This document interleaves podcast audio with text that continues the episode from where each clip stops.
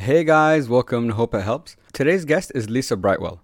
Lisa is the founder and managing director of Bright Insights Consulting, a boutique consultancy specializing in helping companies optimize their revenue in the hospitality industry.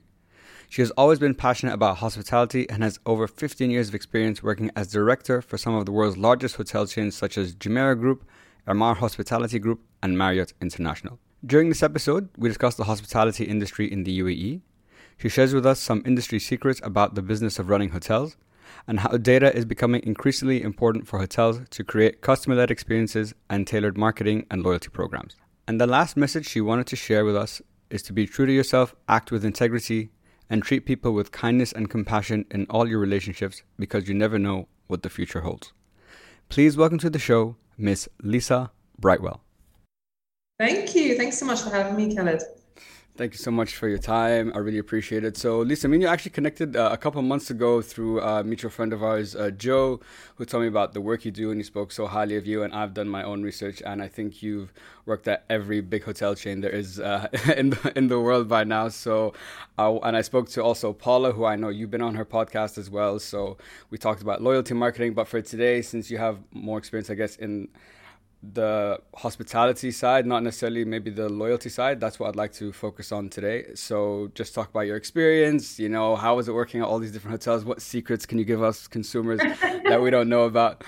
Um, and just you know, see, uh, take the conversation from there. But before we get started, Lisa, why don't you give all of us a little bit of background about yourself, and we'll get started. Sure. So obviously, my name's Lisa. Uh, I have lived in the UAE now for uh, coming up to 17 years. Um, I feel like this is my my home now. There is nowhere else I'd rather live. So this is home. Um, I'm. I sound like I'm from the UK. I am from the UK. My mom is actually French. My grandmother was Spanish. My dad's side. Uh, my, my my grandfather was Belgian. My dad is English, German, Norwegian, Irish. So I'm what you probably call a very uh, European mix. Um, my background, like you rightly say, is hospitality. My love and passion has always been hospitality. And I think over the years, um, that's kind of morphed into uh, a loyalty direction and how we can strategically help travel and hospitality brands to kind of uh, achieve their objectives. And that i've got my two loves together if you like. I've got my hospitality love and then my love for, for loyalty and data together. So i think i'm quite lucky in what we do what, what we do really.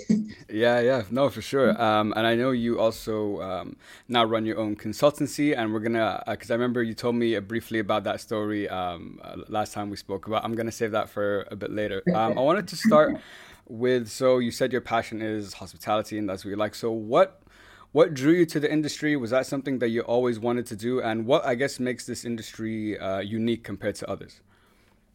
Yeah, I've always wanted to uh, work in travel. Um, specifically hotels has always been my passion and i think that started from when i was a really young age uh, i moved to america when i was nine and um, my parents had us stay in a hotel for a, a, few months until they found us somewhere to live and it was like one of these very traditional american motels type and it was quite a long time ago when this was probably acceptable, but my parents used to go out for dinner and they used to leave us with the reception um, staff in the hotel. And the chef, oh, it's probably not allowed these days, but you know, it's my age. Um, the, chef used to come out the kitchen with a plate of cookies, and you know, um, um, we used to sit at the front desk and we kind of got involved. Me and my brother, we used to play in the pool. Um, my parents were always kind of in the hotel, like somewhere, but we were really kind of, you know, um, living the hotel life and i really loved it. I absolutely loved the lady at front desk. She used to let me sit behind and like help when people check in and, and and all the cookies and everything i used to get. So i really started my love for hotels then. Um, okay. and then i my first hotel job was actually with the marriott group. And um, I was enjoying my job there, had a fantastic role there. But I think what really kind of cemented me in the hospitality industry was actually um, the Marriott family um, I was really lucky to report into Steve Marriott. Um, unfortunately, he's no longer with us, but Steve Marriott was the, the kind of head of my department, if you like. And I will never forget this story. And it's something that I love telling people because it personifies for me what the hospitality industry really is at its core. Um, but I went to Bethesda in Washington, where the Marriott head office is. And I was think I was like about, I don't know, 25, 20, 20 something. I was really nervous. You know, you're going to the head office of the company you work at. And then the team said to me, "Oh, you're going to meet Steve." Steve Marriott. I'm, I'm, I'm in shock, going, oh, no, no, no, I don't, I don't want to meet him, you know. Oh, gosh, no, I'm too scared, you know. And I was very intimidated by meeting one of the Marriotts. And um, so I go into his office and I sit down, and he's a lovely guy, and he's like saying, Hey, Lisa, tell me about yourself. And I was so nervous. I was just, I, I, I wasn't articulating myself very clearly. And he said to me, Lisa, tell me what you love about the United States. And the only thing I could think of to say was, I love cheese popcorn. um, yeah. So, and then it came out my mouth, and I was like, what am I saying? You know, because we didn't have cheese popcorn in England at the time. And, you know, it was like, what am I saying to Steve Marriott? I was mortified. Anyway, he was like, oh my God, yeah, I love it too. He made me feel really relaxed and really comfortable. And I walked out of the room, you know, head down, ashamed. I can't believe I messed up like that. Anyway, months passed later, uh, and I had a knock on my door in the UK, and it was a delivery guy. And the delivery guy had one of these trash cans, you know, these American metal trash cans that are yeah. about a meter or so high. Um, and inside there was a trash can, like decorated, full of cheese popcorn. Um, wow. From Steve Marriott with a little Christmas note saying, I know you like it, happy Christmas or something.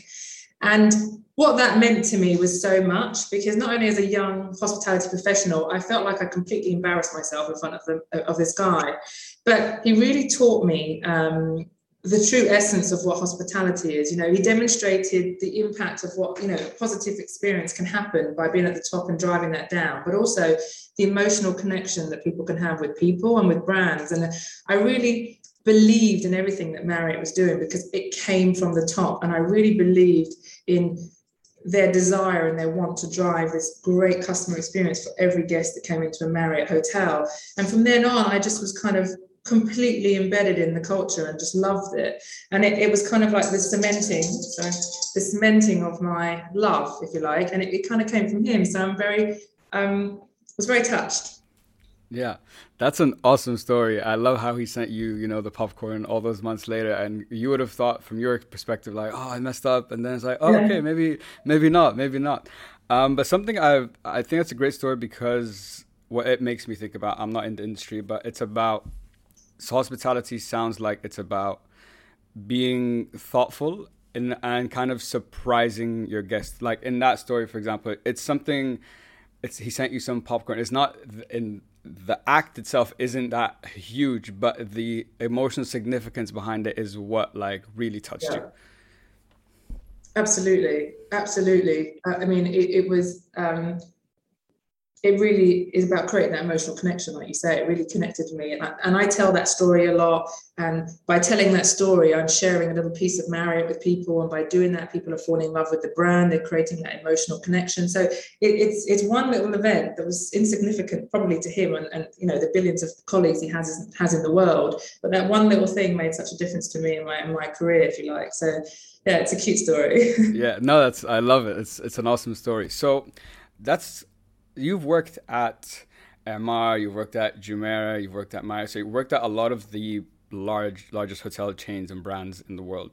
Now, I'm, I would assume across the board, there everyone's trying to develop or uh, create that emotional connection with their guests. But have you, what did, working at like different companies, did you f- learn something new about how there's a different mindset maybe with like uh, Emaar compared to Jumeirah or Marriott, for example. Does it is there something unique about each one? Does each one have a different way of of looking of looking at you know creating that emotional connection?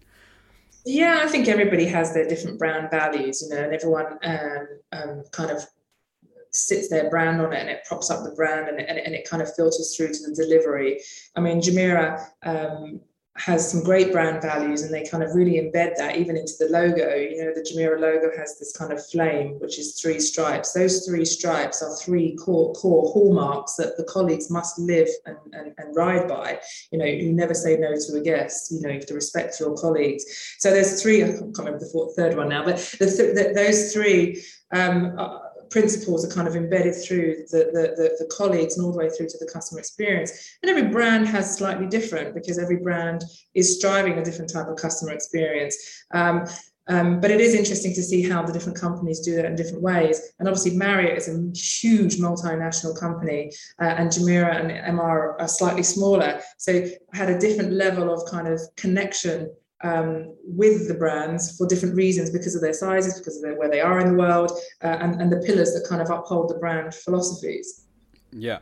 Uh, and I, th- I think that's a great point you mentioned about how each brand has its own value. But this is something, because this is something I think about when I think about hospitality.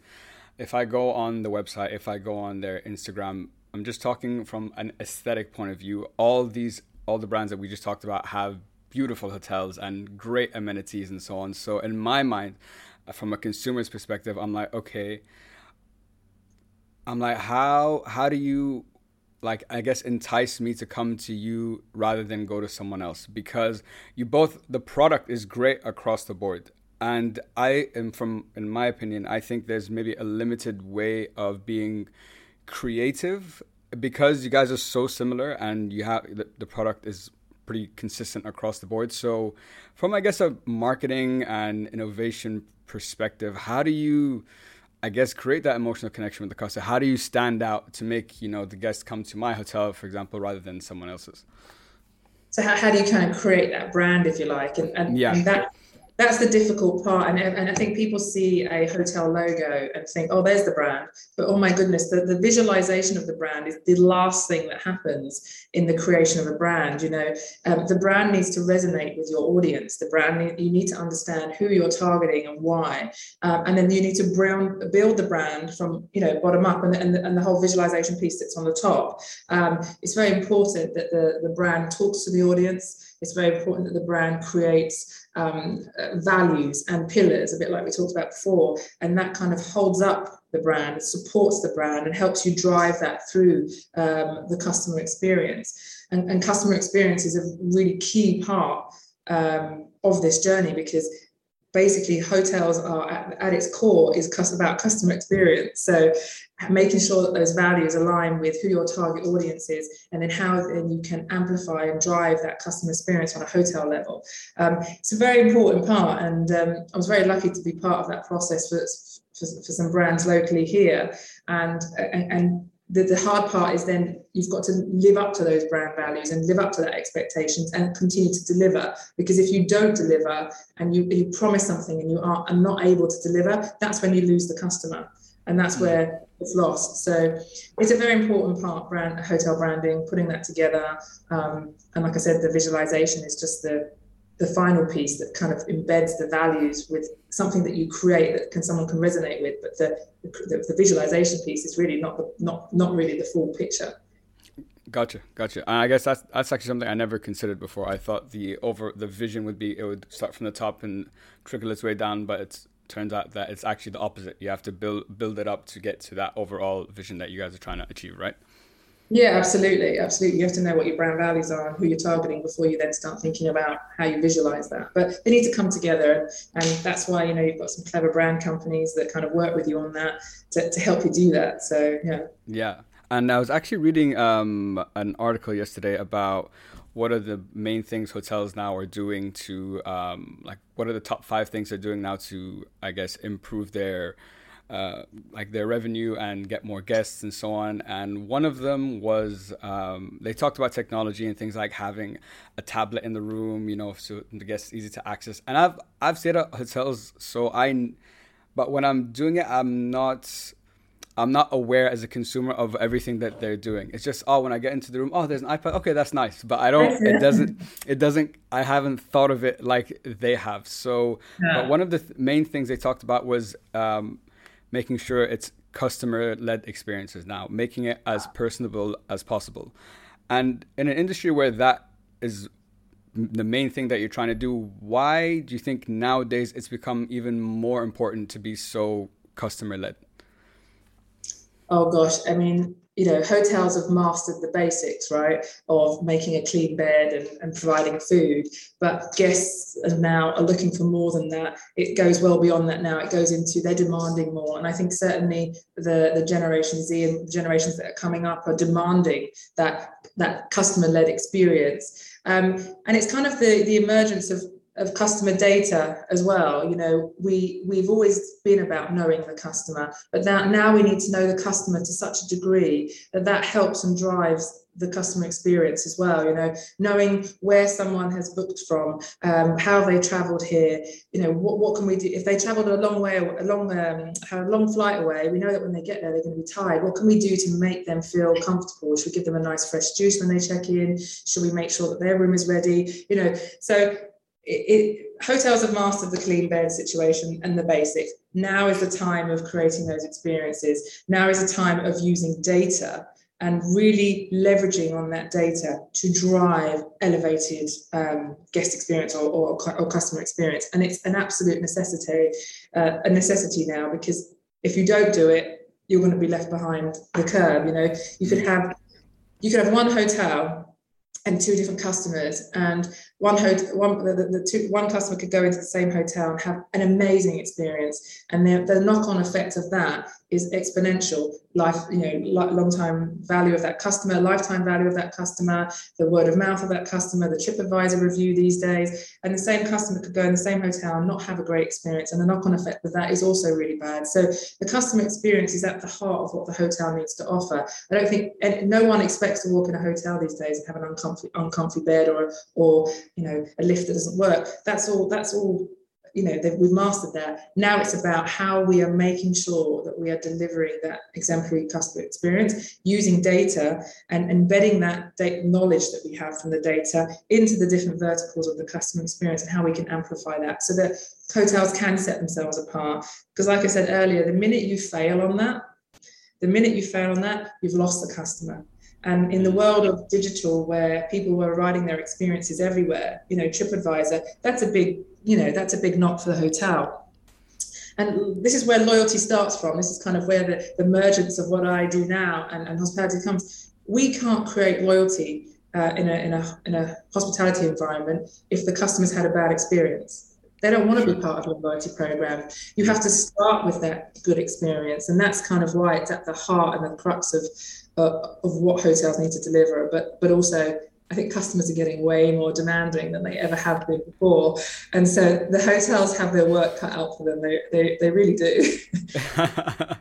no, I I would I would 100% resonate with uh, that. Customers are demanding more because even myself as a consumer, I demand more. But this is one thing, um, and I I think a lot of people would relate to this.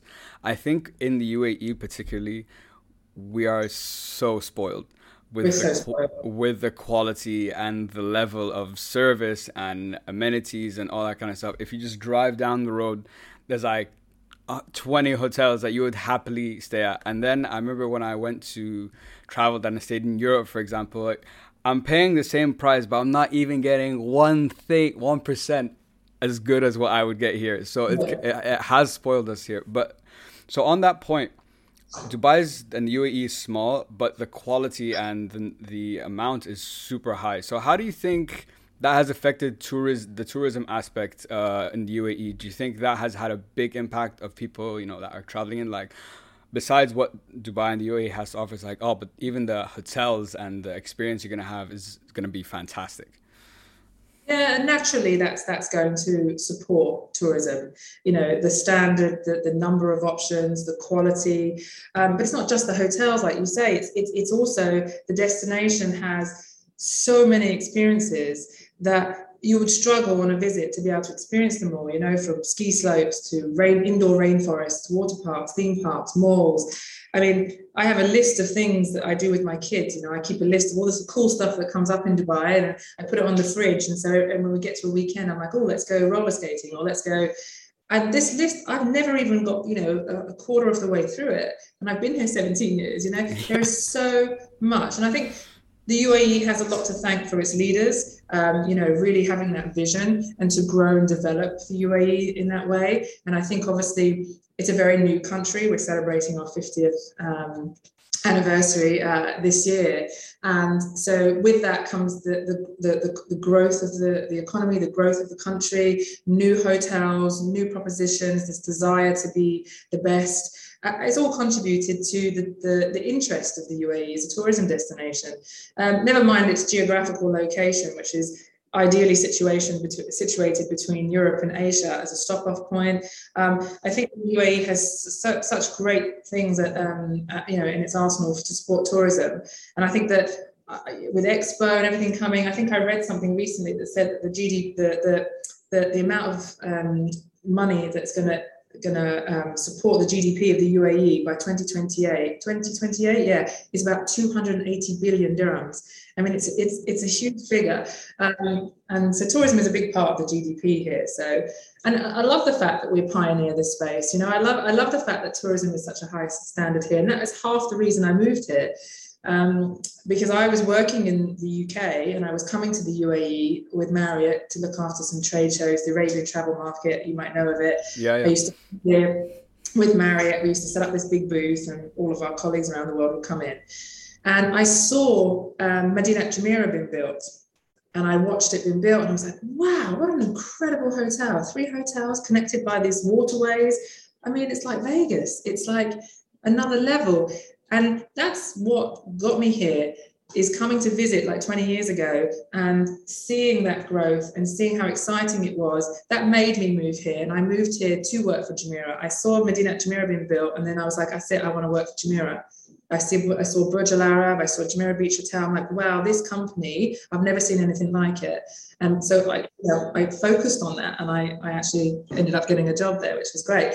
Um, so yeah, it absolutely impacts tourism. And I think that we're only going to go up and up and up as a destination. For sure. Um, and so I actually didn't something I didn't think about not just from a tourism perspective, people coming to visit, but like your story. There's probably hundreds of thousands of people who have a similar story to you who came, you know, from where, wherever they were in the world and saw, I guess, how things, how fast things were moving here and how innovative yeah. they were being. And here you are 20 years later. So I never thought about the, that that second level of like, oh, you, I could get people to come move here, which also helps the economy, which helps, you know, um, it's like a snowball effect on on everything.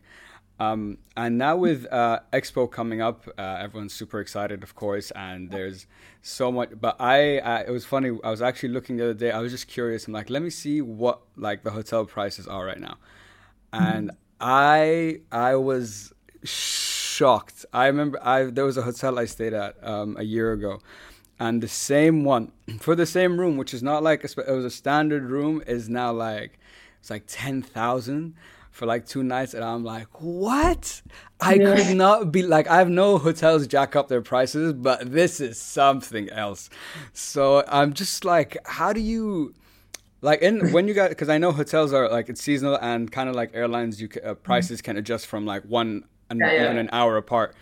Mm-hmm. So how do you dis- i know there's high season and there's like you know maybe down season and prices are affected but how as from a hotel's perspective how do they start thinking about when like how much can we charge? How much is it that when can we jack up the prices and by how much for us to still be you know competitive oh you're really getting into revenue management kind of um, skills here and obviously revenue management plays a key part in the hotel kind of structure uh, i'm not a revenue management expert but, but, essentially what you're saying is right so ho- hotels will have you know low shoulder high seasons hotels will have inbound markets um, where um, they'll have different rates coming from different markets into the into the UAE. Hotels will also have different segments. So there's different types of segments when you book. You can book through um, your booking direct, whether you're booking through a travel agent or tour operator from England or Germany or China or wherever.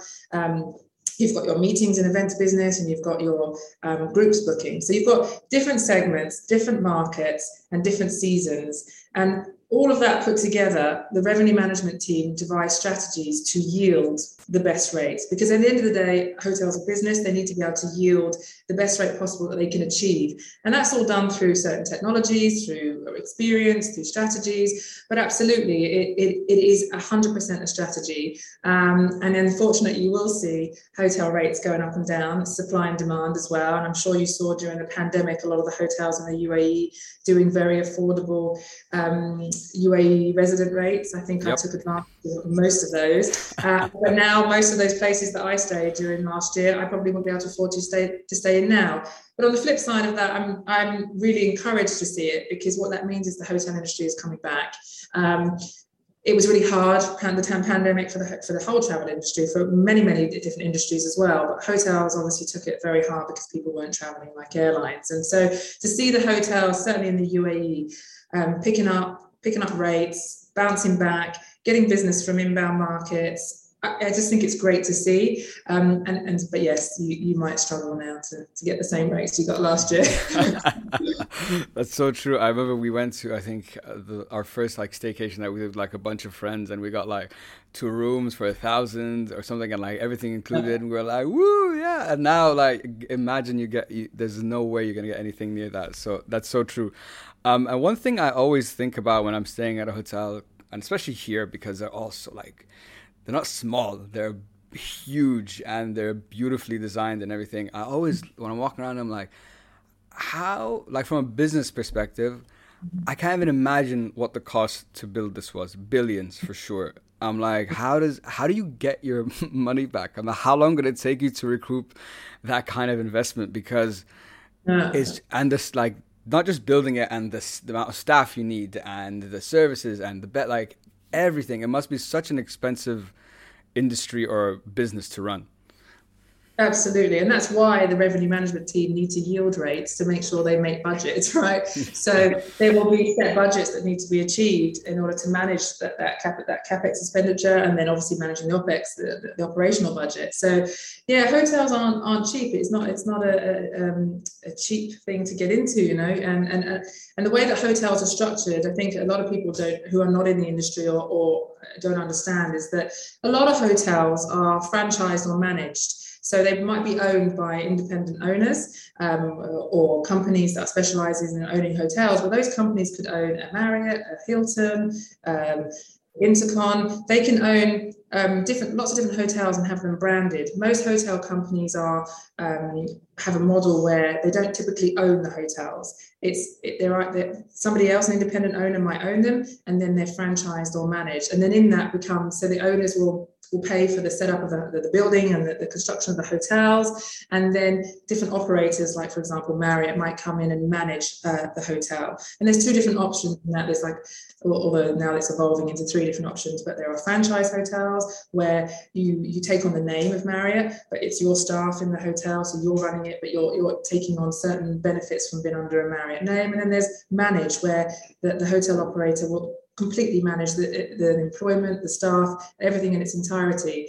Uh, and now we're starting to get into hybrids of the two now. Um, so the, the structure, the financial structures of how hotels work and and uh, management companies work is is is very different to what I think people think when people go and stay in a hotel. I think they think Marriott own the hotel all the time, but it's not exactly. most of the most of the case. That most of the time, sorry, that's not the case. Um, so it's a different, very uh, different kind of background structure. Yeah, yeah. I, I, for example, there you go. I never knew that. I thought, you know, if I see an Intercon, I see a Marriott, I see a Hyatt, whatever. I'm like, oh, this is just another Hyatt-owned hotel. I didn't know that there was all these different types of ways that you could maybe just have the brand name, or it could be managed by an independent owner, and so on. So now I had no, I actually never knew that.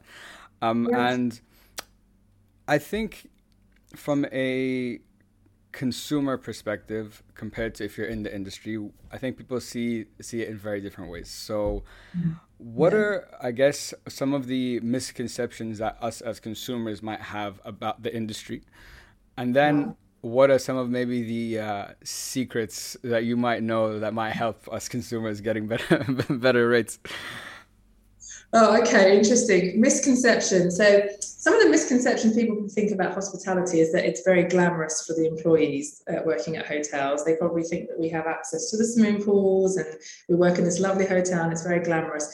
And yes, they are beautiful, but the hotel industry is very hard. You know, you work hard, um, you work long hours. You have to you have to love it to be in it because. Yeah when you certainly if you're in an operational environment you're in operational teams if you're on the front desk or you're in restaurants you know you're on your feet all day you're dealing with customers all day.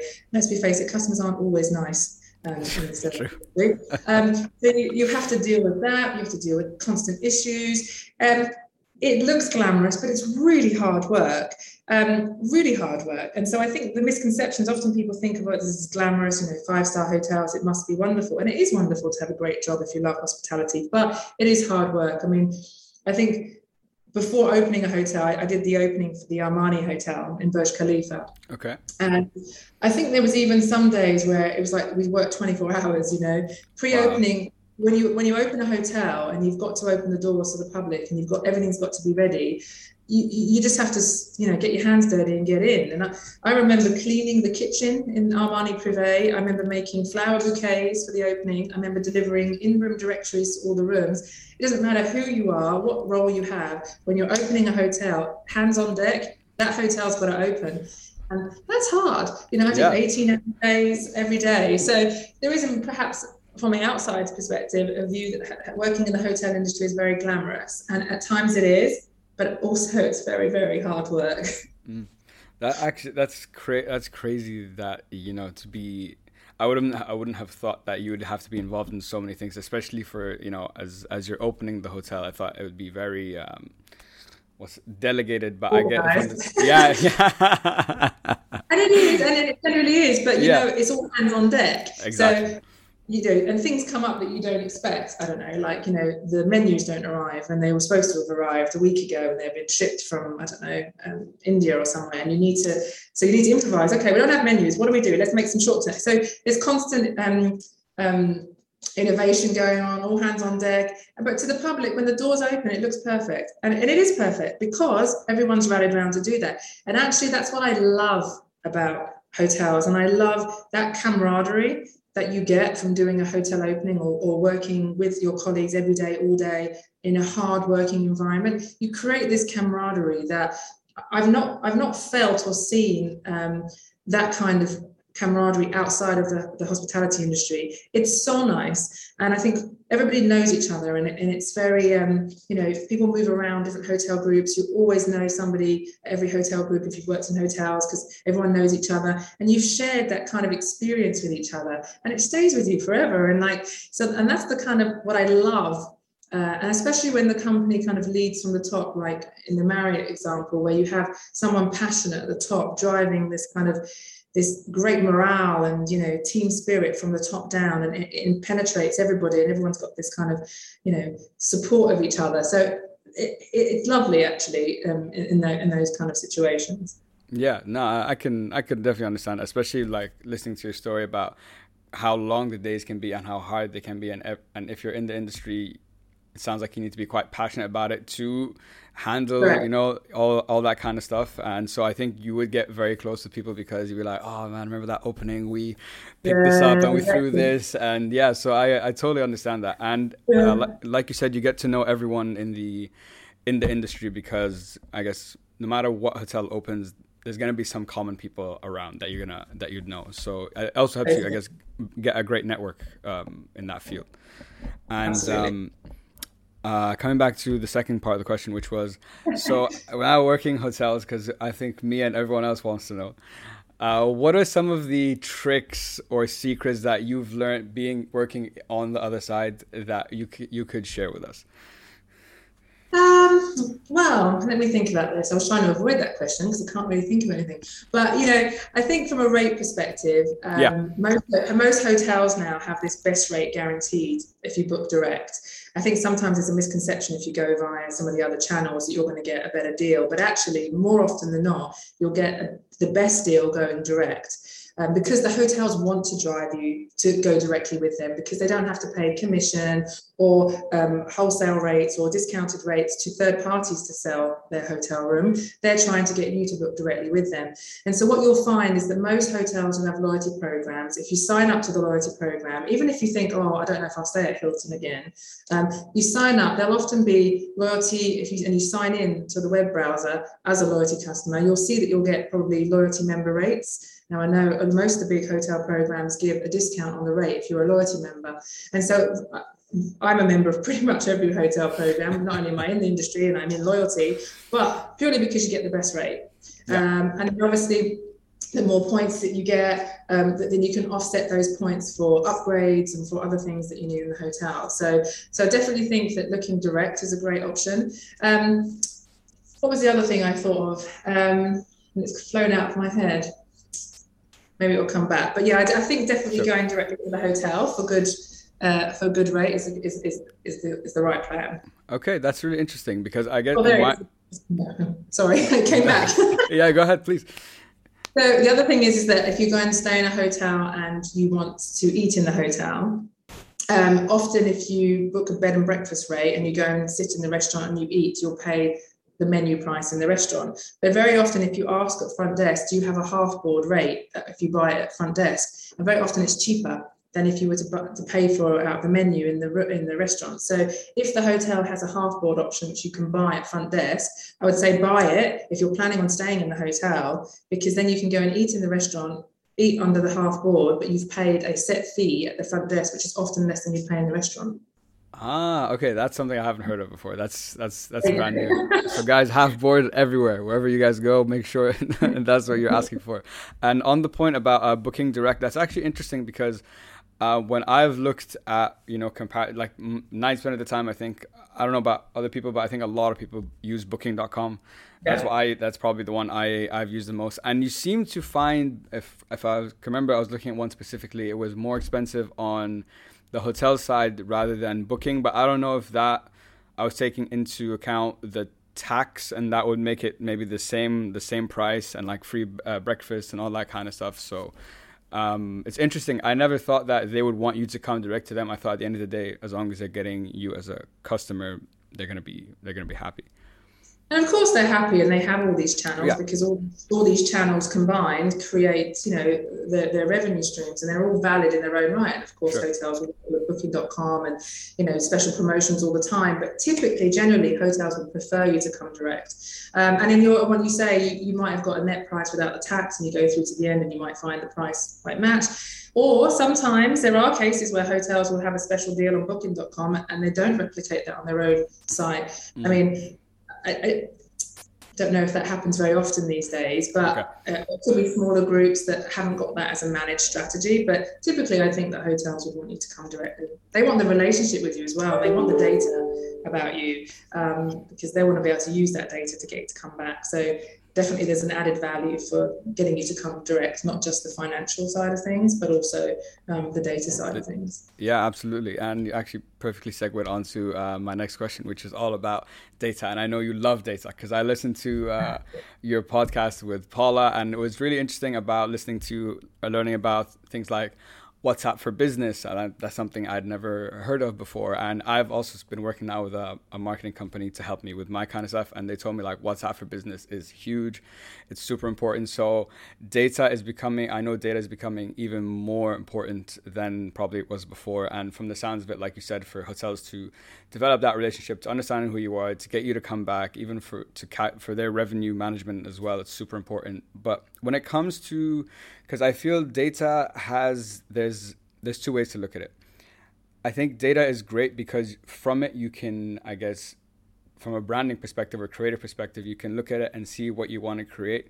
But is there a time where like on that data versus creativity debate that it can become a hindrance to that because you're so focused on just like the numbers or that data and you lose that maybe the more free flow creativity that creates those beautiful you know exper- experiences that uh, you're thinking of for your customers what would you say it's an interesting question. I mean, I think data is so important, and it's essentially it should support the creative development. It should support the creative output that comes mm. out. They're synonymous. They work together.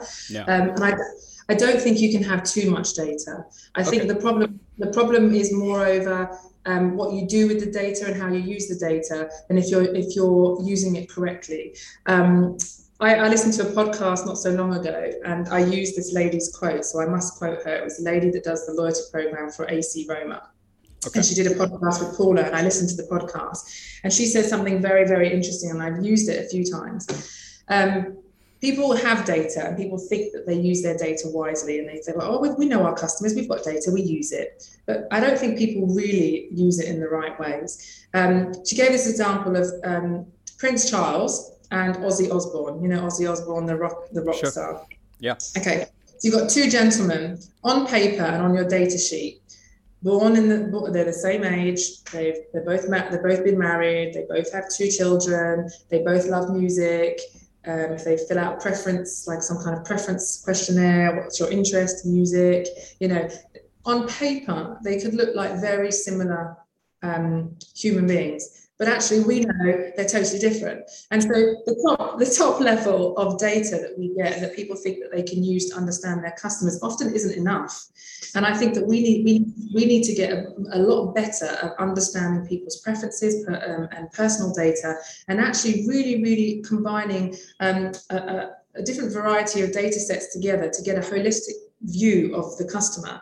And so, only by really understanding your customer with a vast amount of data and putting it through algorithms and, and what have you to be able to understand that in, in, in an integral way, are you able to then create a, clear, a clearer picture? And from that clearer picture, you can then be then then say, okay, our customer is both Prince Charles and Ozzy Osbourne. How do we satisfy that creatively? Um, or is it not? Is our customer actually Ozzy Osbourne? Uh, in which case, how you're creatively, what the direction you go in is totally different. Um, and so data and creativity for me are synonymous. They must come together. Um, and I think as well, you know, companies in general and hotel companies really, really need to think, be thinking about how they build out their first party data.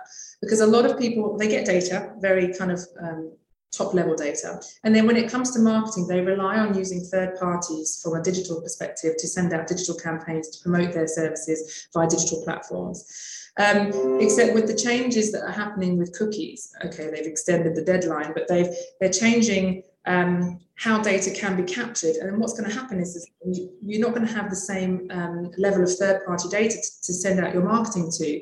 So what companies should be doing right now, before that cookie kind of um, rule change comes into place, is okay, how do we build out our first first-party data?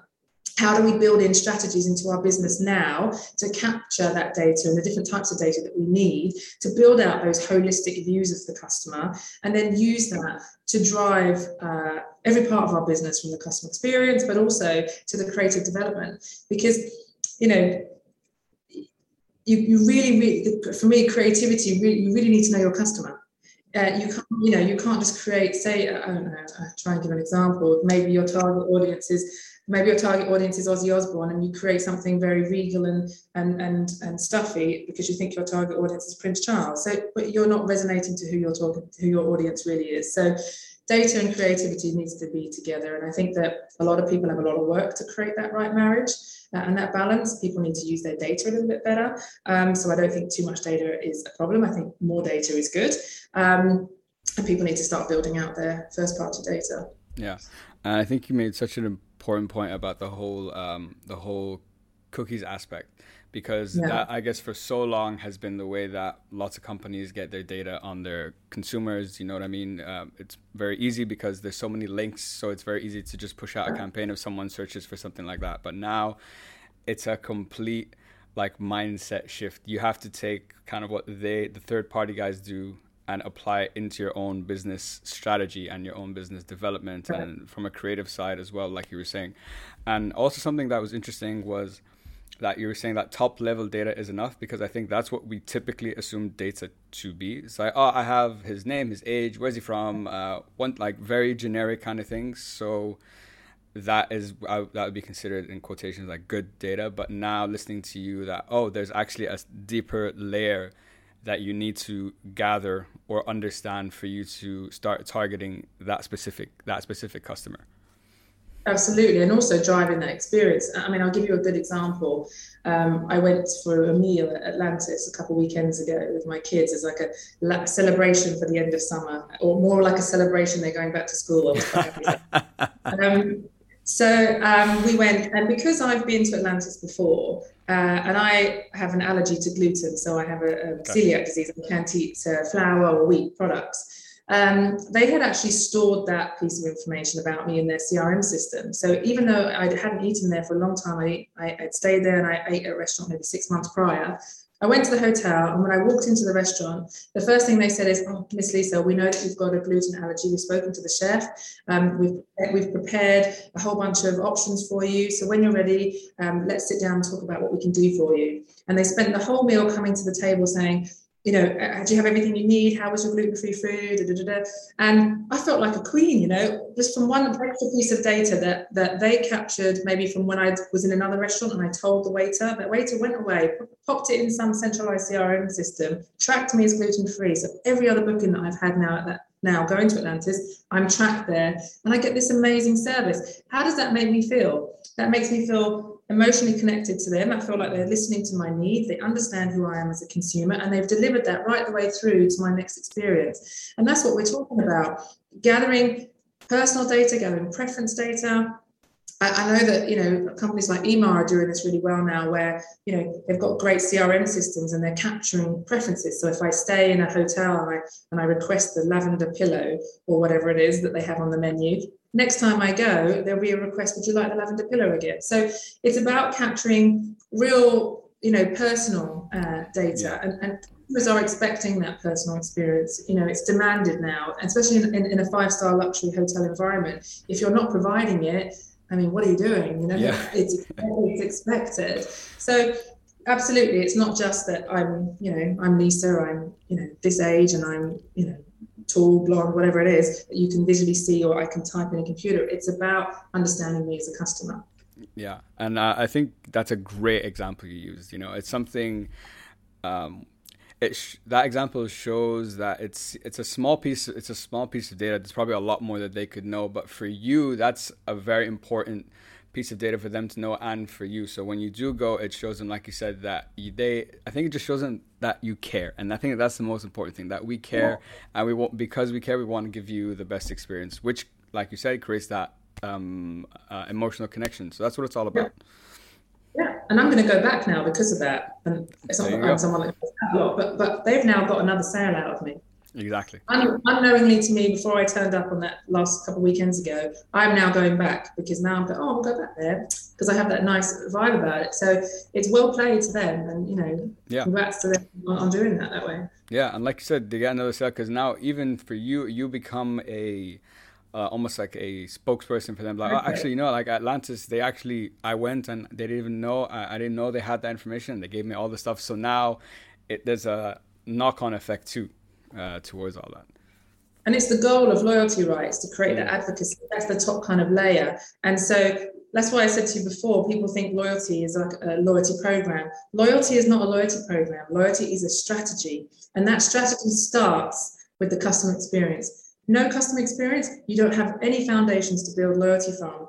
And they've kind of they amplified me from from there to here as an advocate because of the way that they they they strategize their use of data. So They've created a loyal advocate of me, not through a loyalty program, but through the careful planning and uh, of capturing data and using that strategically to make me have an emotional connection with them. And that's what loyalty is about, not about points and prizes. Yes, points and prizes and rewards come into it when you build a loyalty program, but that's not the reason. That, and, and often it's quite frustrating when people come to us because we obviously do that as a business.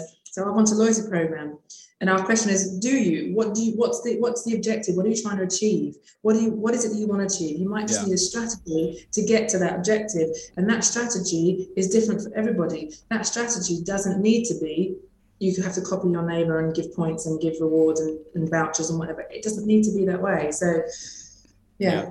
And that's actually a great, uh, great um, question to ask. Is and something that I didn't even consider before. So, like, when it comes to loyalty programs, it's not about the what I'm giving the customer. It's not that it's the strategy isn't what I'm willing to give up for the customer, like points or free yeah. rooms or free meals. It's what's the connection or the emotional connection I want to create with this customer. How do I want them to view me? The rest is just the like the tools, for example, that I would use in that, but that's not the actual end goal of what we're trying to do.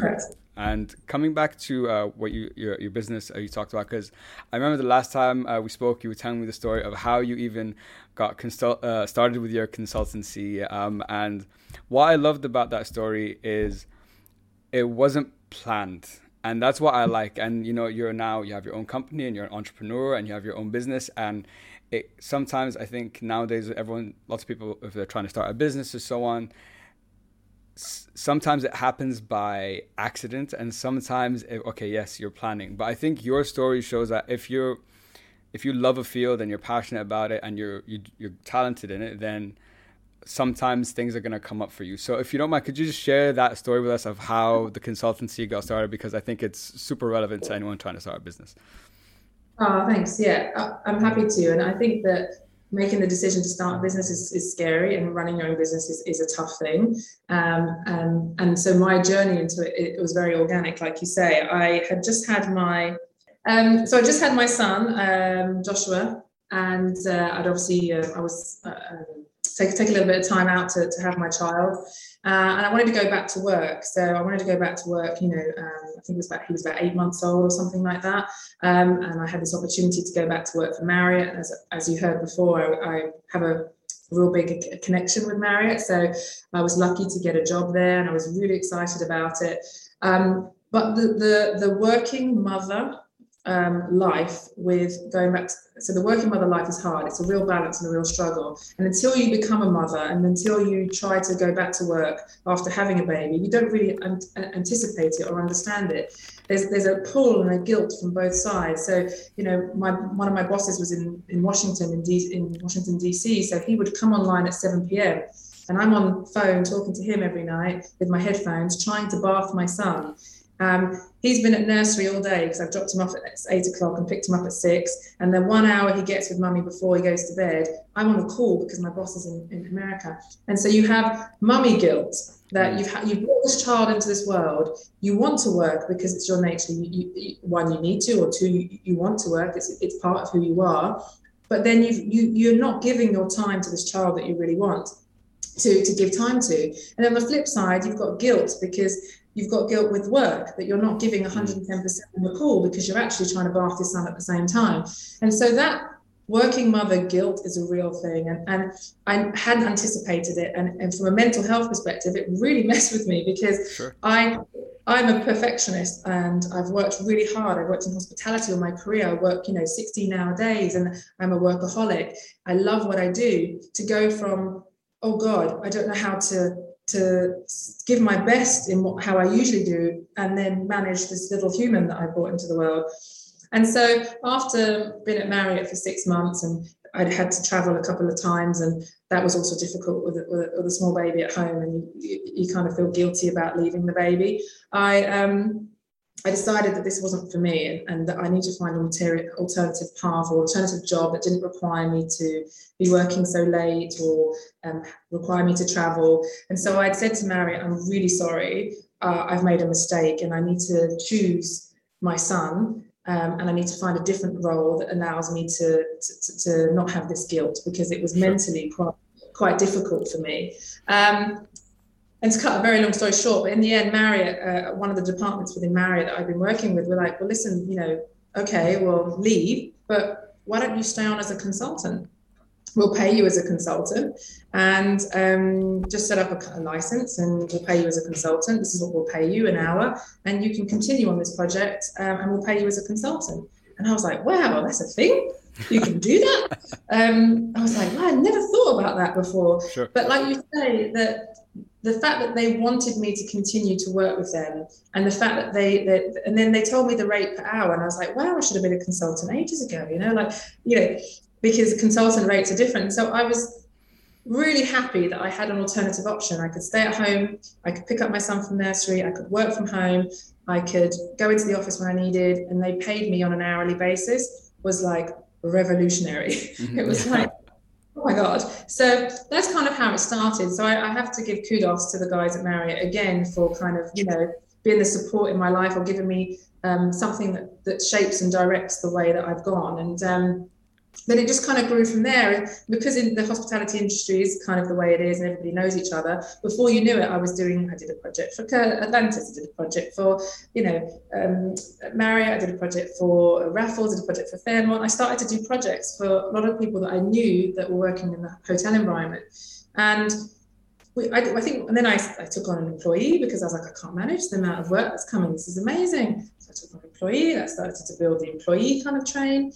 Um, and then we just kind of realized we, we kind of spread ourselves too broad. I was a marketing consultant, but that's kind of like saying, you know, you're a consultant, you know, sure, yeah. you know, anything. And there are 10 to the dozen marketing consultants out there. So unless somebody knows you and knows what you're capable of or knows your skill set, it's very hard to kind of build, carve out space. And so organically throughout the years, something that I'm very passionate about is loyalty. I worked in loyalty with Jumeirah. I, I started the, the loyalty strategy at Emaar I'm really passionate about the use of data um, because I feel like that's where you can get really great tangible ROI as well. So I kind of funneled down what we were working on and really focused on that that that sector because people have e-commerce, PR, marketing, all these different departments within companies, but they don't often invest heavily in the loyalty department unless they're a big program. So I really found that there was a niche there to support companies of all shapes and sizes with their loyalty strategy. Um, and, and then we've really funneled and, and focused on that and um, built out our space in that. Uh, we're a boutique consulting company that works in that space. And we've been super lucky, you know, we worked, as you know, for Marriott for a few years, but we work with Etihad Airways, we work with um, some retail groups beside Retail Group, we've worked with some destinations, we've got a lot of exciting clients on the pipeline. And so I feel very blessed and very lucky that um, my journey has kind of guided me in this way. And, um, and that's kind of how it came to be, yeah. Yeah, yeah. Uh, thank you so much for sharing that story. I love that story because it was, it like I was saying earlier, it came out of it wasn't planned. It, you were looking for some flexibility, and as a n- new mother, and to balance everything, it sounds like it was very, very, very challenging. And then, because of the relationships you had, because of the work you'd done, they still wanted you to do that. Yeah. And from that, and since you were already in the industry for quite a while, you had the connections and a network, and I just built to where it is now. And I think you made also a great point about being too broad and finding your almost your niche or what you enjoy the most, which is, for example, data and loyalty. So that's like a match made in heaven kind of thing. Um, mm-hmm. So just yeah, congratulations on all that. I can imagine the journey to get here was uh, was not easy, but uh, here you are.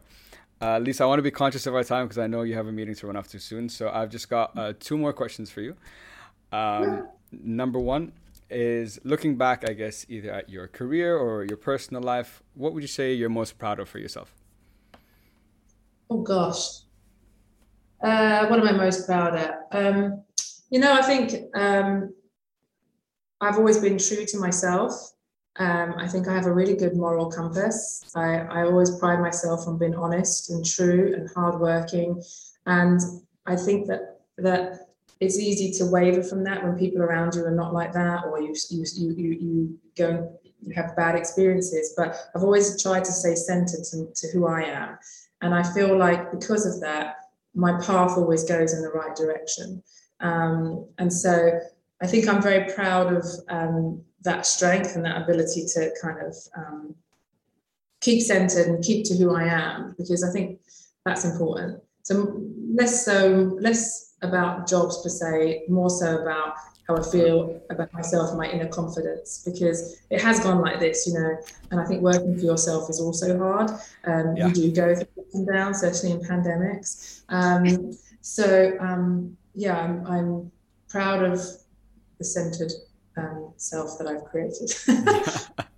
no, but uh, I think that's a great answer. And I like really like what you said that um, you made a great point that it's very it can be very easy to waver especially if you're not you know there's people around you or when things like pandemics happen like you you know like when all these un what's the word uh, non-stable i guess things or these surprises happen it's very easy to be swayed and affect you but to you know focus on just like stay who you are is this what i would do is this what makes me happy is this am i being true to yeah. myself i think is a great thing yeah. and it's not oh and it's not easy to do sometimes as you know, it can yeah. be quite it could be quite challenging. Um, and for uh, my last question, uh, Lisa, what is the message you'd like everyone to take home with them today? Oh goodness, oh, there's some toughies here. Um, what message? From a personal perspective or a work perspective? I don't know. Let me think. Whatever, um, whatever guess, you think is whatever you feel. Whatever you feel.